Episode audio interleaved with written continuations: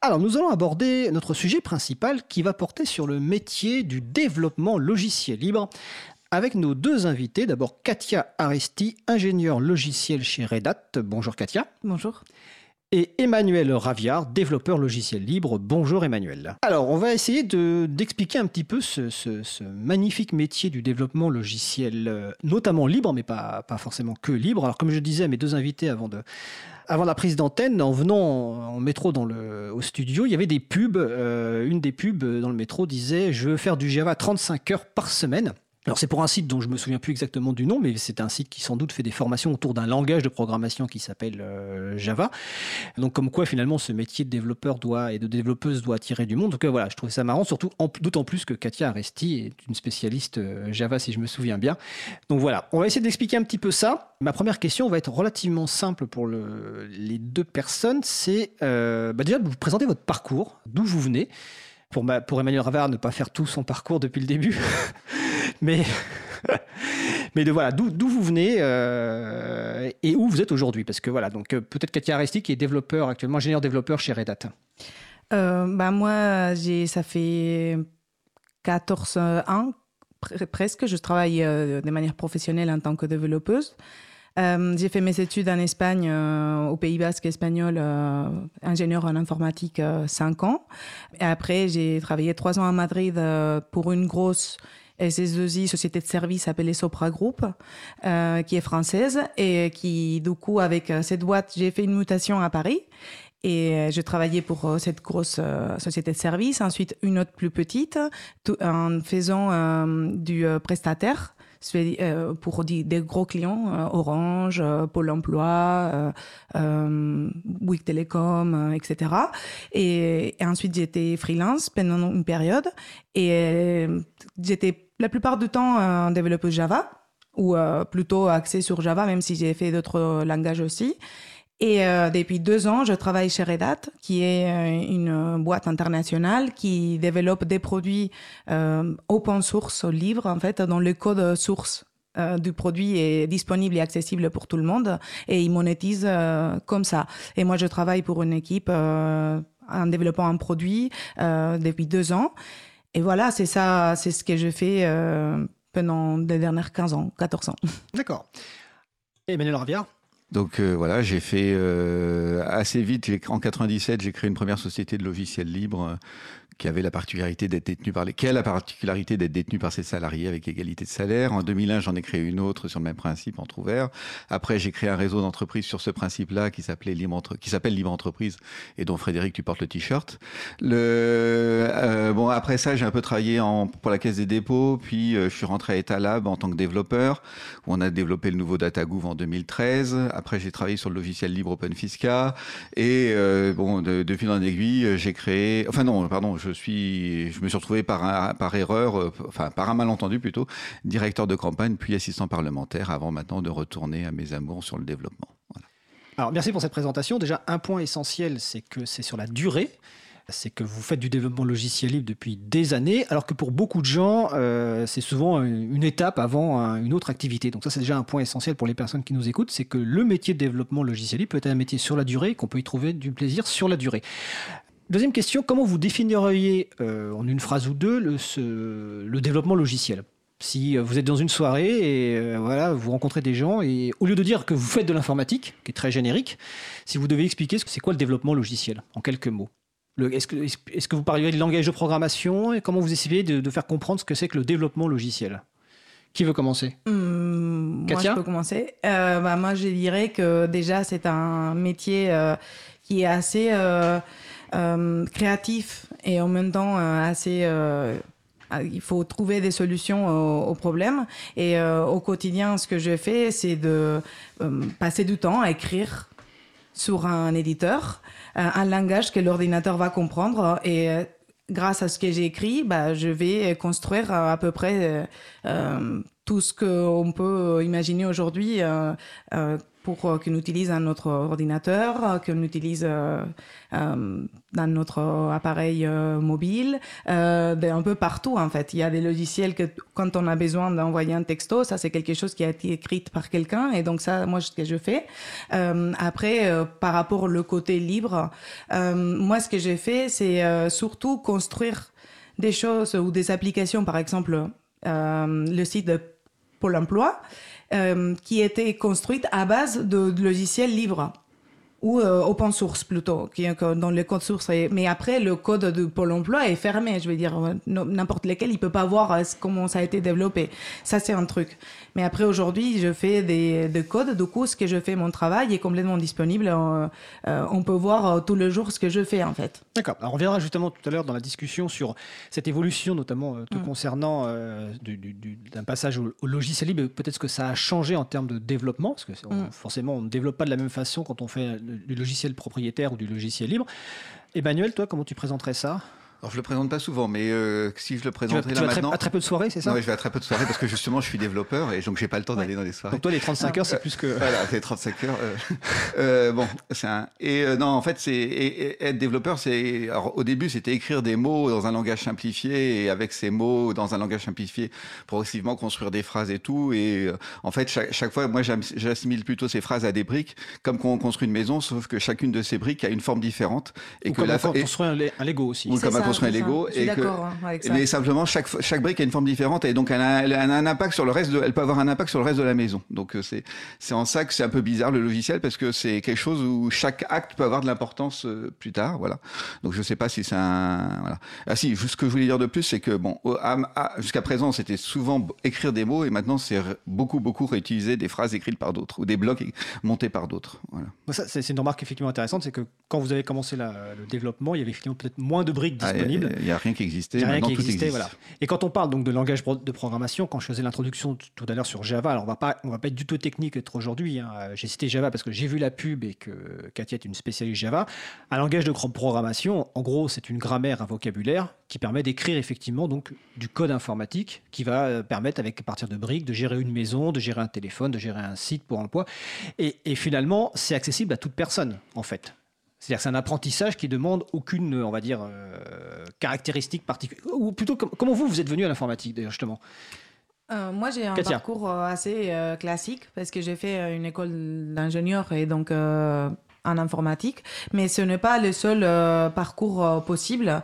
Euh, là, aujourd'hui, existe énormément de formations dans lesquelles des personnes qui, par exemple, travaillent, mais qui envisagent un changement, qui peuvent pendant 3-4 mois se former au lieu de faire une école d'ingé de 5, de 5 ans. Il y a énormément de ressources online. Et du coup, en fait, comment commencer, comment on peut commencer à coder, bah, c'est vraiment en allant euh, à un site, chercher le langage euh, par exemple Java ou euh, JavaScript. Ou, D'ailleurs, JavaScript, c'est pas mal parce que c'est quelque chose qu'on voit visuellement dans le navigateur. du coup, ça donne tout de suite un retour sur ce qu'on code. Et, et puis après, commencer en fait avec un petit truc.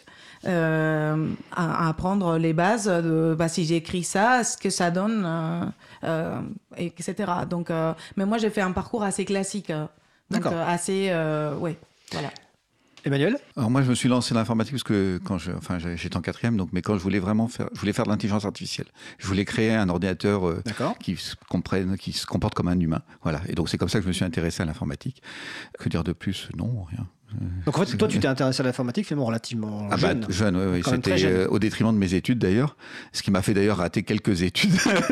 voilà. Et, et, bon, et après, je suis retombé, j'ai fait un UT d'informatique où en fait, j'avais tout appris avant, mais l'UT d'informatique m'a permis de stabiliser un peu mes, mes connaissances théoriques. D'accord.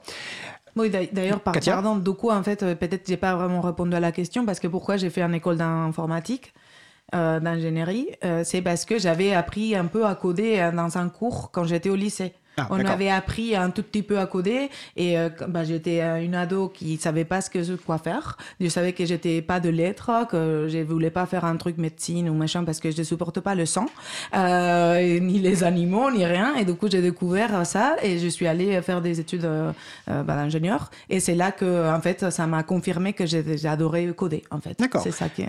pardon. je, te, laisse, euh, Emmanuel, et après on va venir sur le mot adorer coder, ce qui m'intéresse. À, propos des études, ce qui m'a souvent marqué, c'est que bon, les professeurs étaient souvent moins compétents que les élèves, à moins mon époque, et c'est encore quelque chose qu'on retrouve dans les apprentissages d'informatique maintenant. C'est-à-dire qu'il y a de bonnes écoles d'informatique comme Epitech ou 42, où ce sont les élèves eux-mêmes qui apprennent aux autres élèves, euh, qui se forment eux-mêmes et qui, enfin voilà, il faut.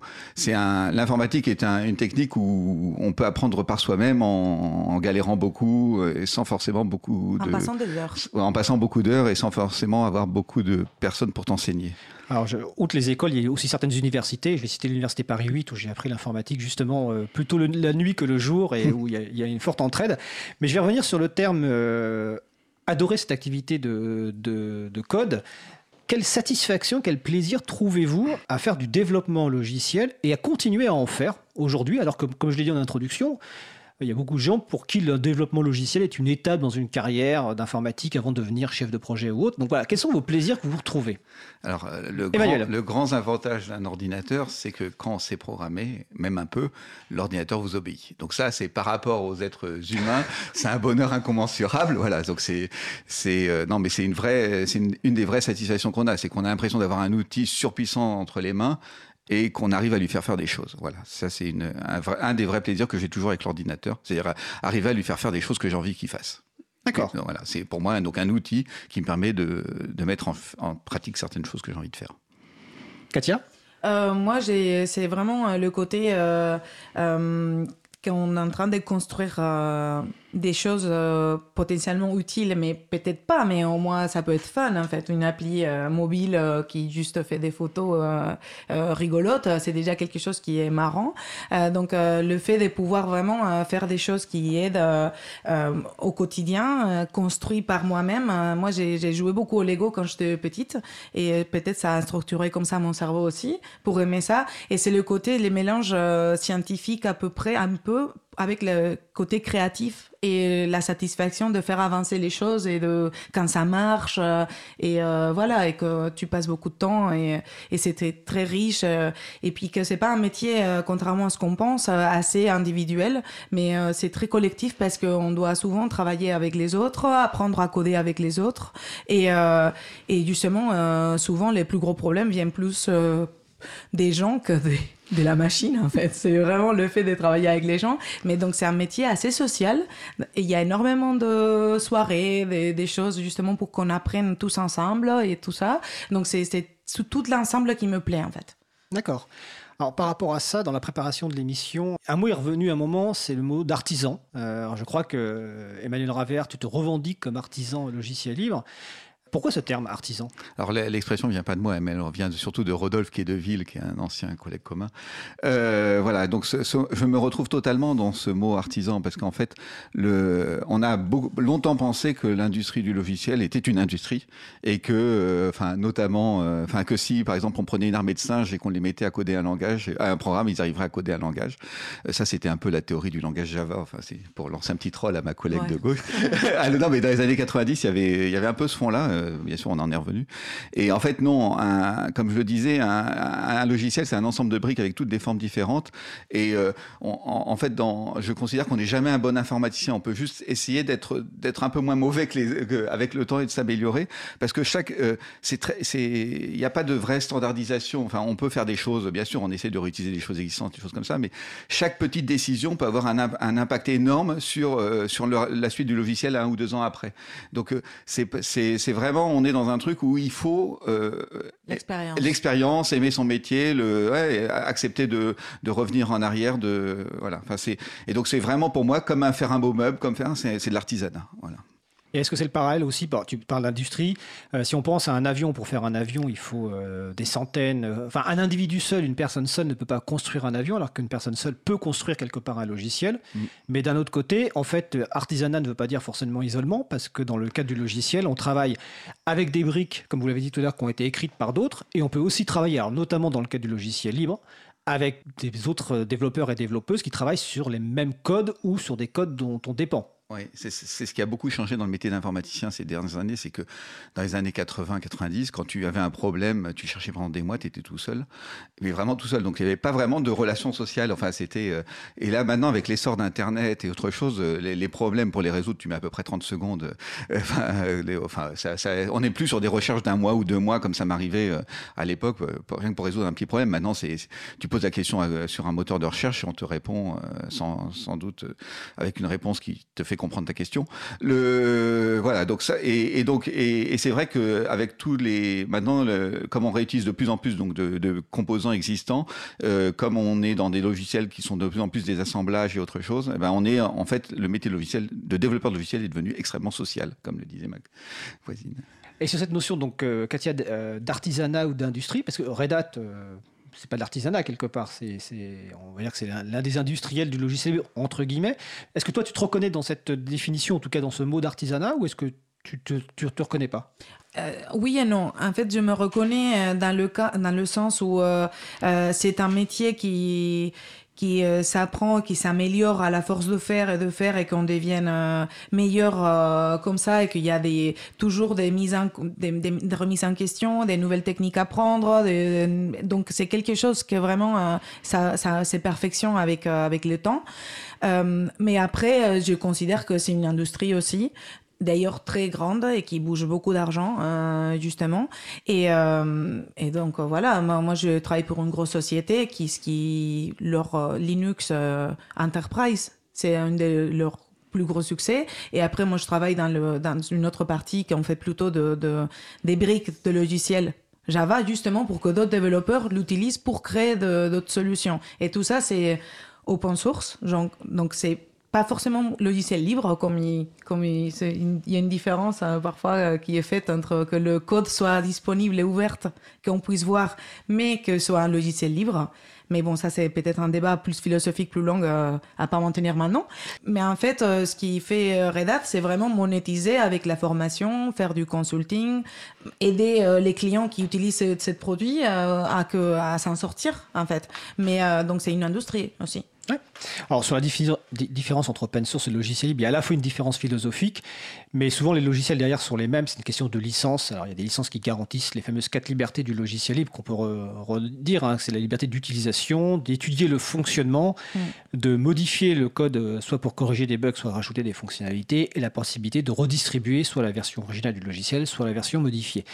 Toi dans ton parcours, Katia, tu as expliqué que tu n'as pas fait toujours du logiciel libre. Alors justement, est-ce que dans ton métier de développeuse logicielle, qu'est-ce qui a changé du fait que tu es devenue une développeuse qui travaille sur des outils libres?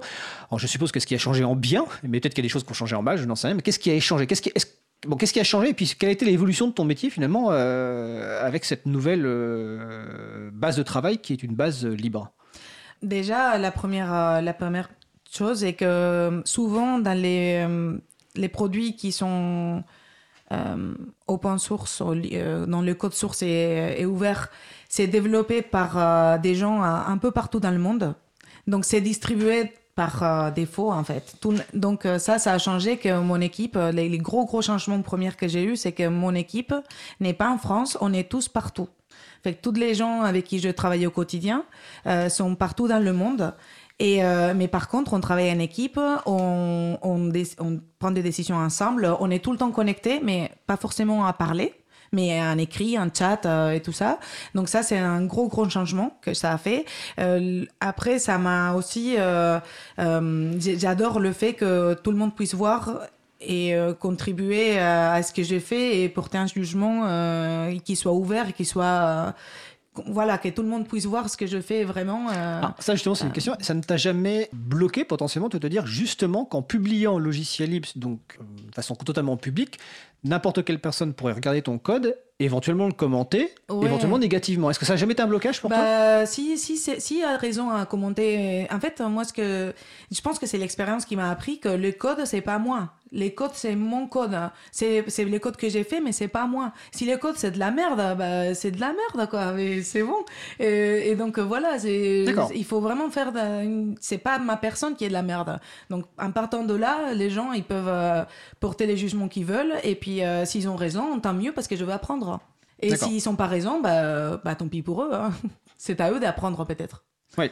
Voilà. Et il, il me semble que dans le développement, enfin dans le libre en général, l'un des avantages, c'est qu'il n'y a pas de barrière juridique ni technique à la contribution et à l'amélioration du code. C'est-à-dire qu'en fait, on dépend uniquement de nos propres capacités. C'est-à-dire que euh, si on a envie euh, de faire évoluer un logiciel et qu'on va y passer le temps, on peut y arriver. Est-ce que c'est ça, Emmanuel? Oui, oui, c'est exactement ça. C'est le, plaisir qu'on a en faisant du libre, c'est qu'à un moment, quand on a un problème en utilisant une bibliothèque ou un, enfin, fait par, ou un logiciel fait par quelqu'un d'autre, eh ben, on peut se pencher dans le, euh, dans, ce que, dans le problème que pose ce- cet outil, regarder son code source, essayer de voir pourquoi et de le corriger. Ça, c'est donc c'est c'est ça qu'apporte ce- c'est ce c'est c'est vraiment ça la- l'apport ma- ma- majeur du logiciel libre, c'est cette possibilité de, quand on a un problème, de pas se dire si on a une boîte noire, hop, on peut plonger les mains dedans et résoudre et, et tenter de résoudre le problème, et donc contribuer à l'amélioration du logiciel qu'on utilise nous-mêmes. Voilà, donc ça c'est c'est un, un des aspects très agréables euh, du libre. Ouais, je voulais juste peut-être ajouter comment moi je suis venu au logiciel libre,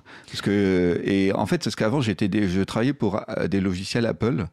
Et, euh, et notamment, je travaillais sur le Newton d'Apple. Euh, Et c'était un, le Newton, c'était une tablette que faisait Apple dans les années 90. Et quand, quand Apple a re- à nouveau recruté Steve Jobs et l'a fait venir aux affaires, euh, et ben Steve Jobs a arrêté le Newton. Et donc moi, moi qui avais commencé à faire une activité autour du Newton, je me suis retrouvé d'un coup sans, sans aucun débouché, aucun marché, aucun client. Et donc du jour au lendemain, euh, j'ai dû euh, me, j'ai dû trouver une autre activité. Je me suis dit plus jamais, plus jamais de ma vie, je dépendrai d'une décision fa- faite par d'autres. Voilà. Et c'est aussi pour ça que je. Donc à ce moment-là, j'avais le choix entre rapidement entre Java qui n'était pas encore libre et, les logiciels autour du noyau Linux et le, monde, la, la communauté GNU. Euh, voilà. Et donc à ce moment-là, je suis allé vers euh, Debian, GNU, Linux et tout, enfin tous les outils libres. Mais c'était vrai et en me jurant que plus jamais je ne ferai de propriétaire. Voilà. C'est à cause d'Apple et de Steve Jobs. Est-ce que tu as tenu? Euh, alors non, j'ai de temps en temps j'ai eu des très petites digressions en, en raison de, de contrats avec des boîtes, toutes choses Mm. comme ça, mais à chaque fois j'ai regretté. Donc euh, maintenant, oui, c'est maintenant je tiens. Et je ne fais plus qu'autre chose que, que, que du libre. D'accord. Et la capacité de réutiliser son propre travail, je suppose qu'elle doit faire partie d'un- plaisir, parce que quand on fait du... euh, Tout à l'heure, tu parlais d'une...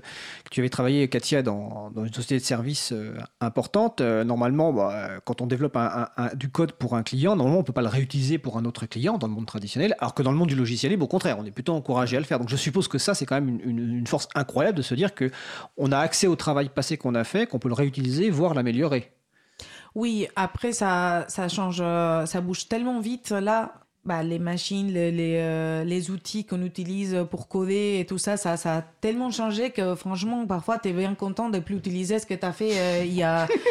Il y a cinq ans parce que c'est vraiment euh, il y a un nouveau truc qui est mieux en fait donc euh, ça bouge tellement vite que voilà mais euh, mais oui mais après c'est Alors justement, mm. ça, bouge tellement vite. Est-ce que c'est, j'ai l'impression que toi tu le vis de façon très très très joyeuse. Mm. Ça doit faire partie justement de ce plaisir, mais est-ce que est-ce que ça peut pas être un peu stressant quelque part de se dire que dans ce métier-là, on doit se remettre bah, tout le temps remettre son ouvrage sur le travail parce que ça évolue effectivement, comme tu dis, très très très rapidement. Ben, euh, en fait, le truc est que les fondamentaux restent les mêmes. hein.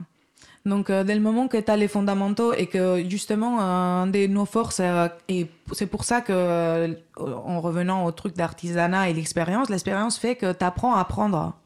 Donc, tu apprends à apprendre, tu vas plus vite, les fondamentaux restent les mêmes, et euh, c'est juste qu'il faut après passer des heures. euh, Donc, ça, on est quand même habitué à, à faire ça, euh, euh, et avec les années. Après, évidemment, euh, il faut aussi savoir lever les pieds et pas se pencher sur les nouveautés. euh, les sirènes de marketing des nouvelles choses et juste vouloir tout casser parce que c'est mieux euh, euh, c'est mieux un nouveau logiciel ou je sais pas quoi en fait parfois c'est pas mieux forcément euh, voilà Bah, finalement, c'est un peu comme les langues naturelles, c'est-à-dire qu'apprendre une, première langue étrangère, c'est le plus compliqué. Mais ensuite, apprendre une deuxième langue étrangère, Oui, il y a les codes, bah, et que finalement, on, on- on s'y remet. Alors, euh, sur, le, sur le web chat de la radio dont j'ai parlé tout à l'heure, hein, qui est sur euh, causecommune.fm, on a une auditrice qui nous signale, donc c'est Marie-Odile hein, qui s'occupe des transcriptions à l'April, qui, qui nous signale que, enfin, qui suggère à monsieur Emmanuel Raviard qu'il devrait parler avec le ministre de l'Éducation nationale euh, sur le terme de la confiance de ce qu'on dans ce qu'on utilise, car ton exemple avec Apple était, euh, et les Newton donc était clair et parlant. Je précise que c'est en lien évidemment avec le projet de loi École pour la confiance dont je parlerai en, en- en fin d'émission. Ah, j'ai une petite question, euh, c'est une remarque d'Arnaud Odile qui rajoute remettre son ouvrage sur le métier n'empêche pas de vieillir. Comment on vieillit dans le monde? Alors- Et on fera une pause musicale après. Comment on vieillit dans le monde du développement logiciel? Effectivement, tiens, c'est une question intéressante ça. Est-ce que ça permet de garder le cerveau encore toujours actif? Ça- Est-ce qu'on n'a pas peur d'être dépassé par la, la- la jeunesse qui... Alors toi, Emmanuel, tu as commencé en quatrième, mais aujourd'hui, avec tous les codes disponibles, avec toutes les écoles, et quand on voit le- les initiatives autour de la- l'apprentissage du code, on peut se dire que les petits jeunes qui débarquent, ils, ils vont vous bouffer, quoi. Alors, il y a, oui, il y a, euh, je- Emmanuel, et Euh, après. Il y a une époque, on disait, euh, il y a quelques deux décennies, on disait un développeur était fini avant 40 ans. Et donc, euh, moi, je vais t'embêter parce que j'allais bientôt atteindre la quarantaine et on me disait que finalement, j'aurais plus de métier. euh, voilà. Donc, c'est aussi une des raisons pour lesquelles j'avais créé mes propres boîtes de, de sociétés de logiciels. C'était pour pouvoir être mon propre salarié. Euh, non, mais donc, en fait, non. euh, alors, l'avantage qu'on a en, en codant, enfin, en étant un peu un, un vieux, un vétéran, c'est que ben on a on a mis la main dans le cambouis dans beaucoup de problèmes, dans beaucoup de choses, donc on a toute une expérience. C'est vrai que ça, les langages évoluent, enfin tout évolue, l'environnement évolue, s'enrichit, les, connaissances s'accumulent, donc on a de plus en plus d'outils qui, font de plus en plus de choses. Mais le fait d'avoir euh, bah, d'avoir euh, assisté quasiment, enfin moi au début de la micro-informatique jusqu'à jusqu'à Internet maintenant, enfin jusqu'à au téléphone mobile et tout, bah, ça permet d'avoir des bases qui nous enfin qui aident vraiment euh, à, à bien comprendre les choses. Ça ne veut pas dire, je suis sûr que ça veut dire- les jeunes ont, une, ch- ont des atouts les- et nous, en plus anciens, on a aussi des atouts et c'est très complémentaire. Donc non, non, je me sens pas du tout dépassé. D'accord. Katia? Bah, je suis d'accord avec lui en fait. C'est comme euh, c'est comme dire ah, euh, t'as pas peur de perdre ton métier de médecin alors que t'es un chirurgien euh, que ça fait des années que tu fais des choses euh, parce qu'il y a des petits jeunes qui viennent euh, à l'hôpital. Bah non, justement, on tant mieux qu'ils viennent et que on va travailler ensemble, et on va essayer de faire des choses mieux. Donc euh, non, D'accord. moi j'ai pas peur. Alors, on va faire une petite pause musicale. Nous allons écouter Blowout par Frankie Barbano et on se retrouve juste après.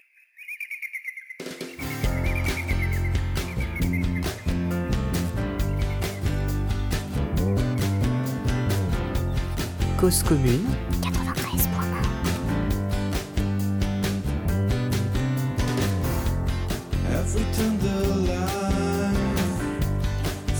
say goodbye. I can push your hands, and make you understand. Life is like a tree, climb it with your teeth, rumbling on the floor.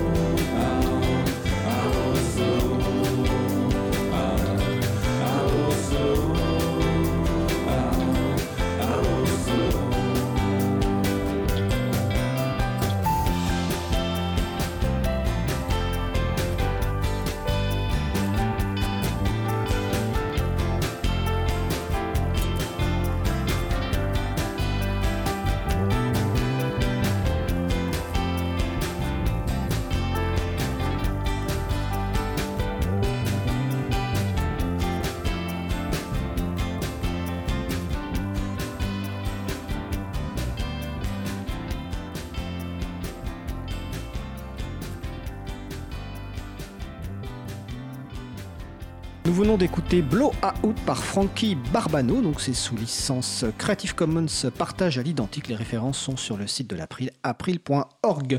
Vous écoutez toujours l'émission Libre à vous sur Radio Cause Commune 93.1 FM en Ile-de-France et partout ailleurs sur le site causecommune.fm. Nous poursuivons le sujet du développement logiciel libre avec Katia Aresti, ingénieur logiciel chez Red Hat, et Emmanuel Raviard, développeur euh, logiciel libre.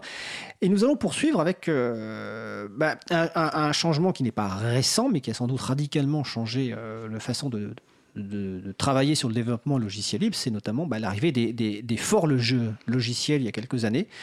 Euh, Emmanuel, est-ce que tu veux expliquer ce que c'est qu'une forge logicielle déjà? Alors, une forge logicielle, c'est un endroit où on dépose euh, ce qu'on écrit. Donc, le code source qu'on écrit, on, au fur et à mesure qu'on l'écrit, on, par exemple, tous les jours, on va déposer la nouvelle version euh, sur une forge et la rendre généralement publique pour tout le monde, afin que bah, tout le monde puisse voir euh, ce qu'on a déjà écrit et éventuellement y contribuer, le critiquer, mettre des, signaler des problèmes. euh. Donc les, forges sont, c'est un outil qui sont vraiment démocratisés depuis, euh, je sais pas, 10 ans, une 15 ans, et qui ont vraiment changé la manière de développer, parce que on en parlait en off tout à l'heure, mais c'est un, un, un une des raisons qui font que maintenant les développeurs euh, ont, ont plutôt envie, sont incités à se mettre, au- à mettre leur code source en, en- ouvert, c'est parce que euh, justement en mettant leur code source sur les, en- sur les forges, on voit que tel développeur, telle personne a contribué tel jour à tel projet et des choses comme ça. Donc, euh, dans, sa, dans, son, dans, son, dans son sorte de CV numérique, on voit que c'est un dé- ce développeur a beaucoup contribué à beaucoup de logiciels. Donc, c'est bah, avec les forges aussi, les, euh, les développeurs euh, sont incités à mettre en- à rendre public ce qu'ils font. Voilà. C'est c'est une- c'est c'est pas une description des forges, mais c'est un impact de, des forges. Tout à fait. Et pour toi, Katia, donc, qui, euh, donc, qui travaille euh, aujourd'hui chez Red Hat, qui utilise des forges, mais qui a aussi travaillé euh, avant, est-ce que ce, donc, la- ces forges ont changé quelque chose dans ta manière de travailler? Euh, mais ils, sont- ils sont changés. euh, oui, parce que c'est beaucoup plus simple en fait à contribuer. Moi, quand j'ai commencé à, quand j'étais, j'ai fini mes études en 2005, euh, mes études, c'est mon, mon projet de fin d'études, c'est porté sur un, un, un serveur, euh, un, un produit euh, open source, mais c'était beaucoup plus compliqué en fait à, à prendre le code, à, à, à- voilà, à pouvoir, pouvoir contribuer dessus. C'était un peu plus compliqué, alors qu'aujourd'hui, c'est devenu euh, une question de s'inscrire avec ton, avec son email. Et, euh, et puis après, c'est juste euh, un deux clics, tu peux récupérer le code euh, d'un projet et euh, faire des changements et les pousser, le, partage, les repartager à nouveau. Les outils sont très très très très avancés justement pour tout ce qui est dire ah je voudrais bien que cette personne-là regarde le code que j'ai fait. Donc ça devient super collaboratif, ça devient vraiment très social. Tu peux tu peux suivre des gens, voir les activités sur quel sur quel projet open source aime plus que d'autres. En fait, liker euh, un peu. Il y a toute ces cette notion euh, sociale qui, qui est agrégée-. Donc c'est c'est merveilleux, je trouve. En fait, euh, justement, euh, moi, je suis là- le côté optimiste de de- d'ici, je pense, non? Non, non, c'est- Mais je trouve que c'est merveilleux hein, de pouvoir travailler comme ça. Donc euh, oui, c'est ça, a, ça a été un gros impact. Et toutes les forges logicielles offrent les mêmes fonctionnalités Ou est-ce qu'il y a des fonctionnalités qui sont vraiment essentielles euh, Enfin, c'est deux questions différentes d'ailleurs. non, elles euh, sont, elles sont toutes équivalentes. toutes équivalentes Ouais, euh, enfin moi personnellement j'utilise surtout GitLab qui est une forge logicielle libre développée en logiciel libre parce qu'il y, a y une forge logicielle libre très célèbre qui n'est pas libre elle-même. Euh, mais voilà, oui, mais elle- GitHub. voilà. Oui. Et le, voilà, mais elles sont, elles, elles sont maintenant euh, Git- GitHub ou GitLab sont fonctionnellement équivalentes. Voilà. Avec euh, tout à fait un problème, c'est que euh, bah, sur GitLab, tout le monde peut installer sa propre forge. Donc ça, c'est un avantage. Donc une entreprise peut installer sa propre forge logicielle et mettre ses logiciels. Euh, L'inconvénient, c'est que les, le, le travail des développeurs ne sera pas euh, mis en valeur sur, la, sur une plateforme centralisée.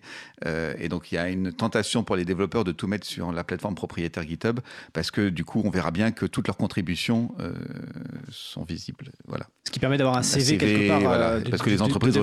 Voilà. Les entreprises recrutent beaucoup maintenant en regardant ce qui se passe sur les forges logicielles. Ah, c'est sérieux ça? Ah oui, non, c'est Ouais. sérieux. C'est c'est les recruteurs, ils utilisent ça. Ils utilisent aussi un, un site qui s'appelle Stack Overflow de questions et réponses. euh, Voilà, mais les, euh, on regarde maintenant assez systématiquement ce que tu as fait sur Git. Et LinkedIn, énormément. Ouais. Bah, LinkedIn, c'est tout le monde. Ouais, LinkedIn, c'est tout le monde, mais, euh, mais je pense que oui, aujourd'hui. euh, en fait, aujourd'hui, quand tu es développeur, euh, que tu c'est- marchés partout, en fait. Ouais, la première chose que tu regardes, c'est ce que tu as fait comme code source. hein. Ouais. Oui, bien sûr. Voilà. Et d'ailleurs, dans, dans, dans ce- les- les- j'ai une copine qui, il y a deux jours, me faisait la remarque, c'est que maintenant, elle, elle travaillait dans une boîte, elle a quitté la boîte. Bah, le fait que son code source n'était pas public et n'a pas été, hein, ça lui pose problème parce que du coup, elle a un grand trou dans son CV. Euh, on voit pas ce qu'elle a fait pendant quelques années en termes de commit ou de, enfin, d'amélioration du code. Voilà. Donc, euh, du coup, c'est un vrai avantage de faire du logiciel libre, y compris pour son CV.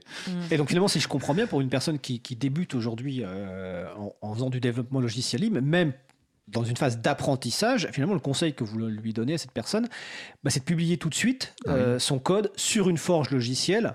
Bon, si possible, évidemment, une forge logicielle libre, mais peut-être publier sur deux, je, je ne sais pas. Mais en tout cas, c'est de publier tout de suite, même si finalement on est en phase d'apprentissage et que le code, il peut être, comme tu disais tout à l'heure, euh, je ne sais plus quel terme tu as employé, euh, pas forcément terrible, mais vraiment, c'est de publier immédiatement, tout de suite, en fait. Ouais, c'est faut, faut Se lancer prendre- dans le grand bain, quoi. Faut prendre l'habitude dès qu'on écrit une ligne de code, faut tout de suite en faire un, un petit projet et le mettre sur une forge logicielle. Et ça, ça n'est que vertueux. Et enfin, il faut aussi, enfin, il y a quelque chose qui est très important sur le logiciel libre. Une des grandes qualités du logiciel libre, c'est la qualité de son code. Hein, un code écrit qui a été le relu, qui est potentiellement relu par d'autres, est de toute façon mieux écrit qu'un code qui n'est pas, qui, dont on sait qu'il sera pas relu. Euh, Et donc ça, je l'ai vu euh, moi dans ma dans ma vie quand quand je faisais du logiciel propriétaire, je faisais du logiciel de moins bonne qualité que quand je faisais du logiciel libre. C'est un peu la loi de, c'est la loi de Linus, c'est ça, du nom de Linus Torvalds, euh, le créateur du noyau Linux, qui disait plus il y a de, de dieux qui regardent un code, plus on peut euh, voir les bugs et les corriger. Si je me souviens bien, c'était quelque chose comme ça. Et puis il y a aussi une incitation à, on met quand même un peu son ego euh, quand on met, quand on publie quelque chose, c'est un peu nous l'auteur, enfin c'est nous l'auteur, donc on y met un peu, c'est un peu de nous-mêmes quand même qu'on y Oui, met. parce que tout à l'heure, quand, quand, quand- quand Katia a dit que le code c'est le code, mais c'est pas moi, ouais. Toi Ouais. quelque part, tu. C'est oui, j'ai- j'aime bien euh, dire que comme de la même façon que j'essaie de parler à peu près correctement français, j'essaye de programmer à peu près correctement et que ça se voit. Voilà. Ok. Dans, dans- dans le monde du logiciel libre, il y a un terme qui revient souvent, c'est le terme euh, communauté. Communauté de développeurs et développeuses logiciel libre. Donc, est-ce que ce terme-là, vous vous y reconnaissez? Est-ce que vous pensez qu'il existe vraiment une communauté de développeurs, développeuses ou des communautés?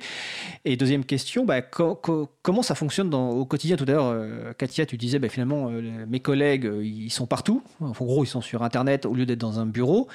Toi, Emmanuel, tu travailles sur, tu as sans doute sur des projets où il y a des communautés pareilles décentralisées. Voilà, ce terme communauté, vous vous y retrouvez dedans ou pas? Alors, énormément. Ouais, c'est- Emmanuel un, un logiciel qui n'a pas de communauté est un logiciel qui est mort à terme. Hein, c'est, c'est, c'est, enfin, c'est comme ça que nous, on, on arrive à reconnaître les logiciels qui, sur les, enfin, les logiciels qu'on peut utiliser ou non. Un, un grand, un, un des grands problèmes quand on développe, c'est de savoir quelles sont les briques faites par d'autres qu'on va réutiliser. Et ce qui, a- et ce, qui- et dans, et ce qui est important, c'est de voir est-ce que la brique qu'on utilise va être maintenue, va évoluer, des choses comme ça. Donc, est-ce qu'on n'est pas en train d'utiliser quelque chose qui va mourir très vite?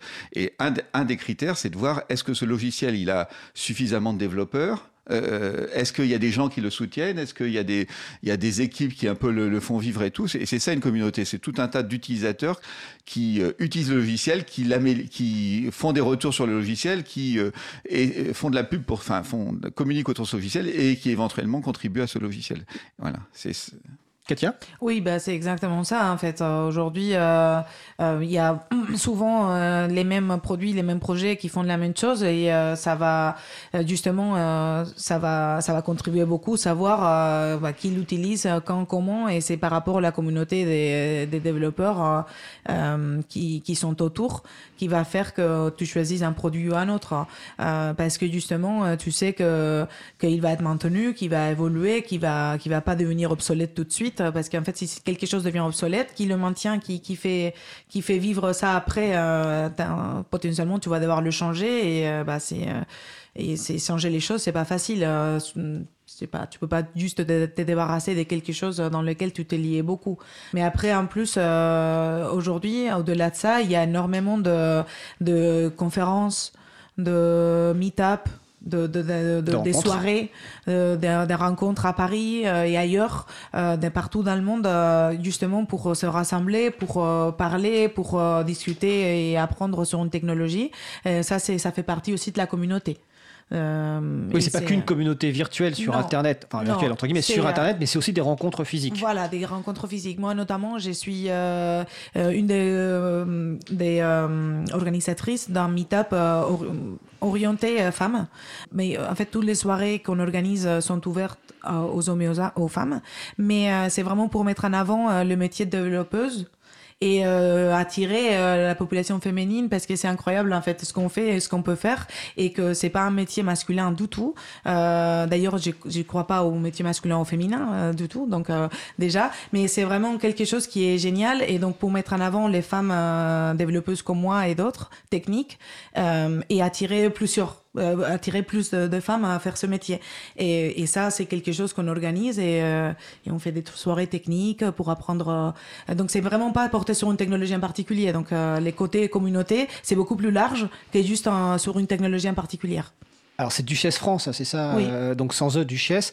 Alors je précise qu'on on consacrera une émission justement à ces, sujets-là parce que c'est un sujet essentiel. Mais ça me fait venir une question, euh, donc là qui est vraiment pour Katia. Toi justement en tant que femme, est-ce que tu es vu différemment des développeurs euh, masculins, donc à la fois chez Red Hat ou sur les projets communautaires que tu participes Ou est-ce que c'est finalement, t'as t'as pas vu de différence? Euh, dans ma carrière, Dans ta carrière, ouais. Si, si, si, j'ai vu Ah. une différence quand même. si, si, j'ai vu une différence parce que, en plus, ça fait dix ans que je suis en France, mais et du coup, je me suis beaucoup améliorée en français, mais quand même, euh, au début, je parlais pas aussi bien qu'aujourd'hui. Et en fait, les, les, les gens étaient surpris que, en fait, le, la, l'a priori est, t'es nul. La priori, c'est, euh, elle est nulle. Et du coup, quand ils, d'un coup, ils se mettent à, à travailler avec moi et que bah, je suis pas aussi nulle que ça, que j'arrive à coder et à faire sortir le travail. attends, ce que tu veux dire, c'est que depuis l'a priori, c'est que t'es L'a nul. priori, l'a priori, non, souvent, l'a priori qu'on a les femmes est qu'on est nul. D'accord. Et du coup, il faut démontrer que t'es pas nul. Alors que l'a priori sur les mecs, c'est qu'ils Ils sont, sont forts. Et du coup, après, tu vas dire, bah, en fait, finalement, Surtout il est nul. sont pas. Euh, et ça, c'est quelque chose que, que pourrait être corroboré par euh, beaucoup de, de- des femmes dans le métier. Euh, Je dis pas tout le temps, ni tout le monde, hein, mais euh, c'est un petit regard euh, auquel on est parfois confronté. Et heureusement, ça change parce que les stéréotypes changent, mais c'est pas, c'est petit à petit, mais de plus en plus. Donc ça, c'est quelque chose que j'ai, oui. Après, euh, aujourd'hui, dans mon, dans mon équipe, je suis pas vue différemment. Euh, je suis jugée comme les autres. Mon code n'est pas jugé plus fort, euh, plus, plus euh, durement que les autres. Mon équipe est super. Et, mais je, je dois dire aussi que mon équipe, c'est fait par, c'est, c'est des, des personnes seniors. Euh, donc vraiment de, de- des gens qui ont beaucoup d'expérience et euh, qui sont super respectueux, super forts et qui sont super habitués à travailler avec tout le type de gens et c'est euh, donc ça fait plaisir quoi. D'accord. Tu, tu- tu sous-entends qu'il pourrait y avoir plus de problèmes peut-être qu'avec- avec des développeurs euh, juniors? Bah, euh, hmm, pas forcément, Non? mais euh, pas forcément, mais le fait qu'ils soient des gens seniors qui ont bossé avec euh, avec beaucoup de gens euh, sur plus- beaucoup De d'années, profils et très différents. So- oui, il y en a quand même qui sont, euh, ouais. En tout cas, mon équipe est top. Donc D'accord. c'est pas, j'ai rien à, à me plaindre. hein. Bon, en tout cas, on, abordera plus en détail euh, ce, ce sujet-là, euh, sans doute avec Katia et puis d'autres personnes. Je ne sais pas quand, peut-être en juin ou à la rentrée, parce que c'est c'est un sujet euh, effectivement, évidemment essentiel. Ça me fait penser d'ailleurs qu'il y a une école qui va s'ouvrir, euh, je crois que c'est début octobre, qui s'appelle Ada School, euh, nom d'Ada Lovelace, euh, la première programmeuse. Donc là, vous cherchez sur Internet les, références et on aura l'occasion de, reparler de, ce sujet-là. Bah, le temps avant, je surveille un petit peu, parce que c'est- un métier passionnant. Et évidemment, en plus, on a des invités vraiment euh, passionnants. Je disais en introduction, je crois que pour beaucoup de personnes, le métier de- du développement, c'est une étape. Moi, je me souviens quand j'ai travaillé il y a très très longtemps dans une autre SS2I euh, traditionnelle, les jeunes qui arrivaient, souvent, bah, ils voulaient être développeurs pendant. Enfin, ils étaient plutôt contraints d'être développeurs pendant quelques mois, euh, un an maximum. Mais après, leur priorité, c'est de devenir chef de projet. Et finalement, bah, euh, le chef de projet n'est pas forcément la chef de projet de qualité, parce que finalement, quand on a fait peu de développement, est-ce qu'on est capable vraiment d'encadrer des, des équipes? Vous, c'est vraiment euh, visiblement un métier que vous poursuivez. Euh, vous voyez poursuivre jusqu'à jusqu'à la retraite, voire même après ce métier de développement logiciel libre Euh, oui, sans hésiter. Sans hésiter? Bah, moi, je pense que je peux, oui. Aucun, j'ai- moi, ça m'attire pas plus que ça, le, le côté chef de projet ou management, euh, tout ça. Peut-être qu'un jour, je vais changer, mais euh, je m'approche de la quarantaine et euh, je crois pas, non. Pour l'instant, j'ai pas envie. je trouve pas des satisfactions à ça, donc. euh, Enfin, le fait d'être développeur n'empêche pas d'être chef de projet par moment. hein. Oui, tout Il vaut, il vaut mieux être. euh, Non, mais je te contredis pas, mais Oui, il vaut oui. mieux être- éviter d'être chef de projet quand on est soi-même développeur sur le projet, mais ça, c'est un autre problème. Mais voilà, mais ça n'empêche pas de faire les deux aussi. Tout à fait. Euh, donc, ouais, je, vous, je vous parlais tout à l'heure en introduction de la pub que j'ai vue dans le métro sur euh, je veux faire du Java pendant euh, 35 heures.